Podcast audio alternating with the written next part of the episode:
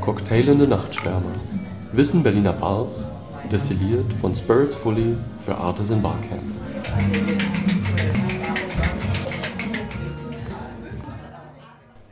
Und jetzt wollte ich kurz ähm, äh, ein bisschen über Berlin sprechen. Was gefällt dir besonders in der Barszene jetzt in Berlin zurzeit?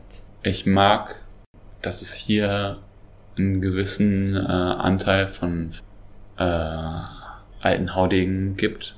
Veteranen quasi Okay. der, der, der Barwelt oder, oder Menschen, die mit ihnen gearbeitet haben, die sich so ein bisschen abseits der Szene bewegen, wo viel äh, Marketing betrieben wird und sowas. Ja, die sind sich so ein bisschen unabhängig davon aufhalten, während das, glaube ich, in den kleineren Orten wichtig ist, dass man da mitmacht, damit man überhaupt Aufmerksamkeit Ja. bekommt, ist es hier in Berlin nicht unbedingt notwendig. Da kannst du auch einfach nur dein Ding machen und es gut machen. Und das funktioniert dann auch. Also hier Oliver Ebert aus dem Beckett's Kopf oder Birkner Eck.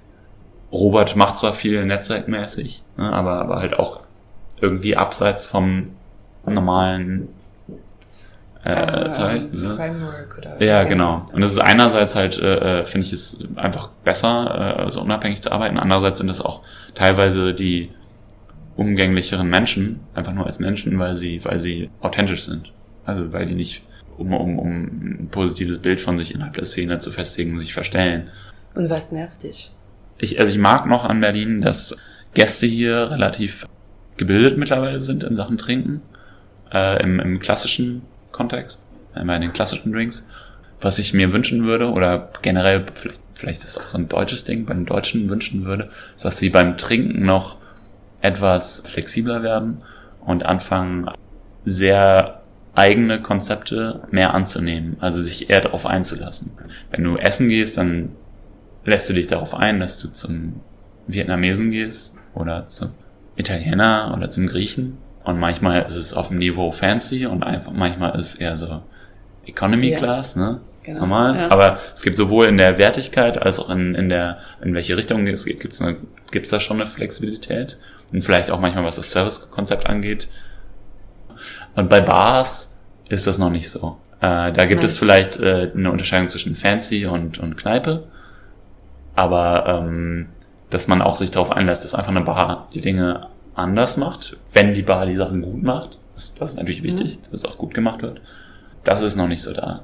Also die meisten Gäste sind ziemlich cool. Ich Okay. meine nur, wa- was, was, was ich spannend fände als, Ja. als Trend für die Zukunft. Gar nicht im Sinne von, dass der Status quo äh, ganz schlimm wäre. Ich glaube, es braucht vor allem erstmal äh, Mut auf Seite der Gastronomen, nicht auf Sicherheit zu gehen, sondern solche speziellen Ideen auch einfach durchzuziehen, statt zu sagen, ja, äh, ich habe eine coole Idee, aber ich mache die nur so ein bisschen. Die auch vor allem noch viel tiefer gehen, sich Gedanken über das gemacht haben und nicht nur einfach irgendwie auf einen Trend aufspringen, sondern dass da wirklich was dahinter steckt. Weil ich glaube, sobald was dahinter steckt und das bis ins tiefste Detail auch Sinn macht, dann, dann verstehen die Gäste das auch. Und dann kommt dieser Effekt, ah, es gibt Mhm. diesen Ort, da kann ich hingehen, wenn ich Lust auf Punches habe oder einen besonders äh, eloquenten, distanzierten Service. Oder ich gehe einfach in die Kneipe ums Eck. Aber alles ist gut. Und denkst du, dass ein Bar immer nur Nacht auf sein soll? Ist mir egal. Ist Egal. mir Wump. Wenn wir über Alkohol sprechen, dass ein Bar kann auch ein Ort sein, wo man einen Drink ohne Alkohol haben Klar, kann? klar. Also ich würde auch, wäre auch nicht derjenige, der eine alkoholfreie Bar aufmachen würde. Aber dass man generell ein alkoholfreies Getränk haben sollen könnte, auch ohne dass man Häme vom Barkeeper dafür erntet, das sollte auf jeden Fall gegeben sein, ja klar. Also Das ist aber einfach kein Fokus bei uns, aber trotzdem machen wir es gerne. Die Marge ist meistens auch ganz gut, muss man sagen. Stimmt. Aber wenn man über sensorische ähm, Erfahrungen spricht, ähm, stört äh, es nicht die, diese Rauch? Ich glaube, dass es ein Trade-off ist. Ich würde schon sagen, wahrscheinlich kann man irgendwie besser schmecken ohne Rauch. Aber das ist die Sensorik und all das, das Kulinarische, das ist ja nur ein Part der Nacht. Ich komme irgendwo hin, ich habe einen schönen Abend, ich trinke was. Schmeckt sehr gut, toll, aber das ist nicht alles. Und, und dann kriege ich vielleicht Lust auf eine Zigarette. Und ich kriege auch Lust auf den auf das Ritual, irgendwie zusammen eine zu rauchen oder zu fragen, ob ich mir einen von dir drehen kann. hinzudrehen, vielleicht zusammen raus vor die Tür zu gehen, aber vielleicht aber auch drin die zu rauchen, sich gegenseitig Feuer zu geben. Was würdest du ein junge Bartender, eine junge Bartenderin empfehlen? Marken sind Schall und Rauch Ja. und äh, Ist es eine harte Arbeit? auf jeden Fall, Mhm. ganz klar. Weiß man Äh, das, wenn man anfängt? Ja, Ja. weil Sehr man am schnell. Anfang normalerweise nicht die Geschwindigkeit hat und die Ge- Gewohnheit, diesen Job zu machen und vielleicht auch eher die harten Jobs am Anfang bekommt, die noch ein bisschen mehr körperlich sind. Dann kommt irgendwann mehr der Stress von Seiten des Gastes hinzu, wenn man mehr in die Servicerolle schlüpft, was auch nochmal eine ganz andere Form von Stress ist. Und erst wenn man eine gewisse Erfahrung gesammelt hat, dann hat man mehr das Gefühl, auf diesen Wellen von Druck zu reiten. Also zu surfen quasi. Ich glaube, das merkt man relativ schnell, dass es ein harter Job ist. Nochmal meine Frage, was würdest du eine junge Person sagen, erfolgreich zu sein und zufrieden zu sein? Das sind zwei Fragen. Mhm. Nein. Ich glaube, man Vielleicht kann die beide gleichzeitig beantworten. Erfolgreich sein ist eigentlich nicht das Ziel, sondern zufrieden zu sein. Und, und um zufrieden zu sein, musst du, finde ich, das machen, was du denkst, was dein Ding ist, auch an der Bar. Also Mitarbeiter Mhm. sind genauso wie Gäste ganz komplizierte Menschen und da kann man nicht, da kann man nicht in Schubladen schieben. Ich glaube, es, also die Verantwortung liegt einfach beim Arbeitgeber, Mitarbeiter als Menschen zu verstehen und zu sehen, dass alle unterschiedliche Bedürfnisse haben, auf die einzugehen, denen zu ermöglichen, dass sie sich einbringen können und sich selber verwirklichen können.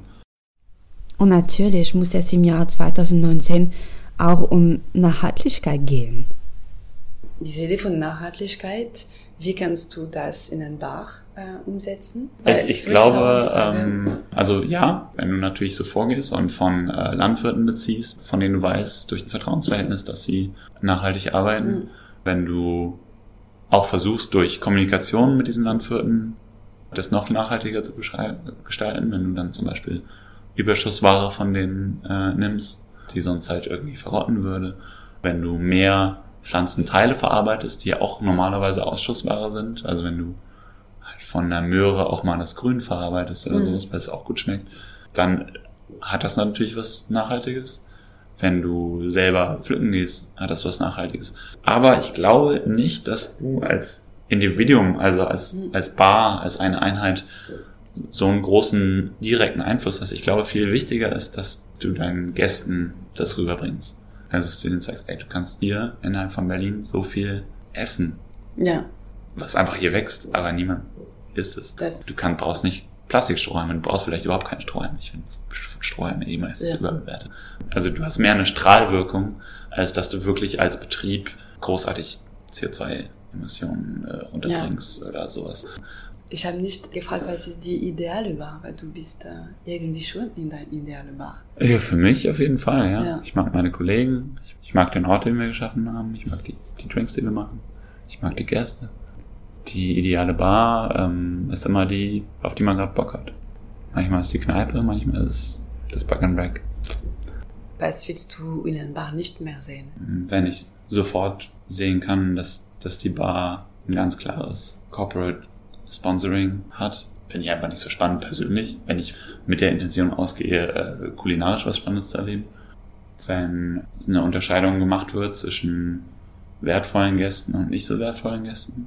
Also wenn, wenn ich als, weil ich irgendwie auch Barmann bin und die Leute es wissen, äh, irgendwie ähm, sehr gut behandelt werde und Gäste, die äh, nur ihre eigene negative Energie mitbringen. Ah ja, das passiert auch. Ja, klar. Ja. Weil es gibt, ich finde, was hier immer fällt, ist die Idee Ja. von Cocktailbar. Äh, ich finde nicht, dass sie Nee? fehlt. Ich finde, die ist einfach nur anders und noch ein bisschen konservativer. Mhm. Das, was ich eben meinte, ne, die Leute haben Ja. schon einen gewissen Bildungsstand, was klassische Drinks angeht, aber sind noch nicht so bereit, sich auf Neues einzulassen. Im Verhaltenscode, da vielleicht fehlt es ein bisschen mehr, dass man Okay. manchmal Mhm. einfach auch Ah, akzeptiert, dass es einen gewissen Code gibt an manchen Orten äh, und dass das einem nicht schadet, sich auch daran zu halten. Damit sind wir leider schon am Ende unserer ersten Episode angekommen. Also, Dankeschön, Ruben, für deine Zeit, so kurz vor dem verdienten Urlaub.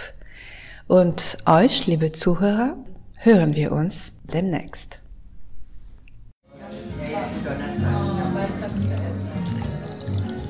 Ein weiteres Kapitel von Spirits Fully und Artisan Barcamp. goodbye.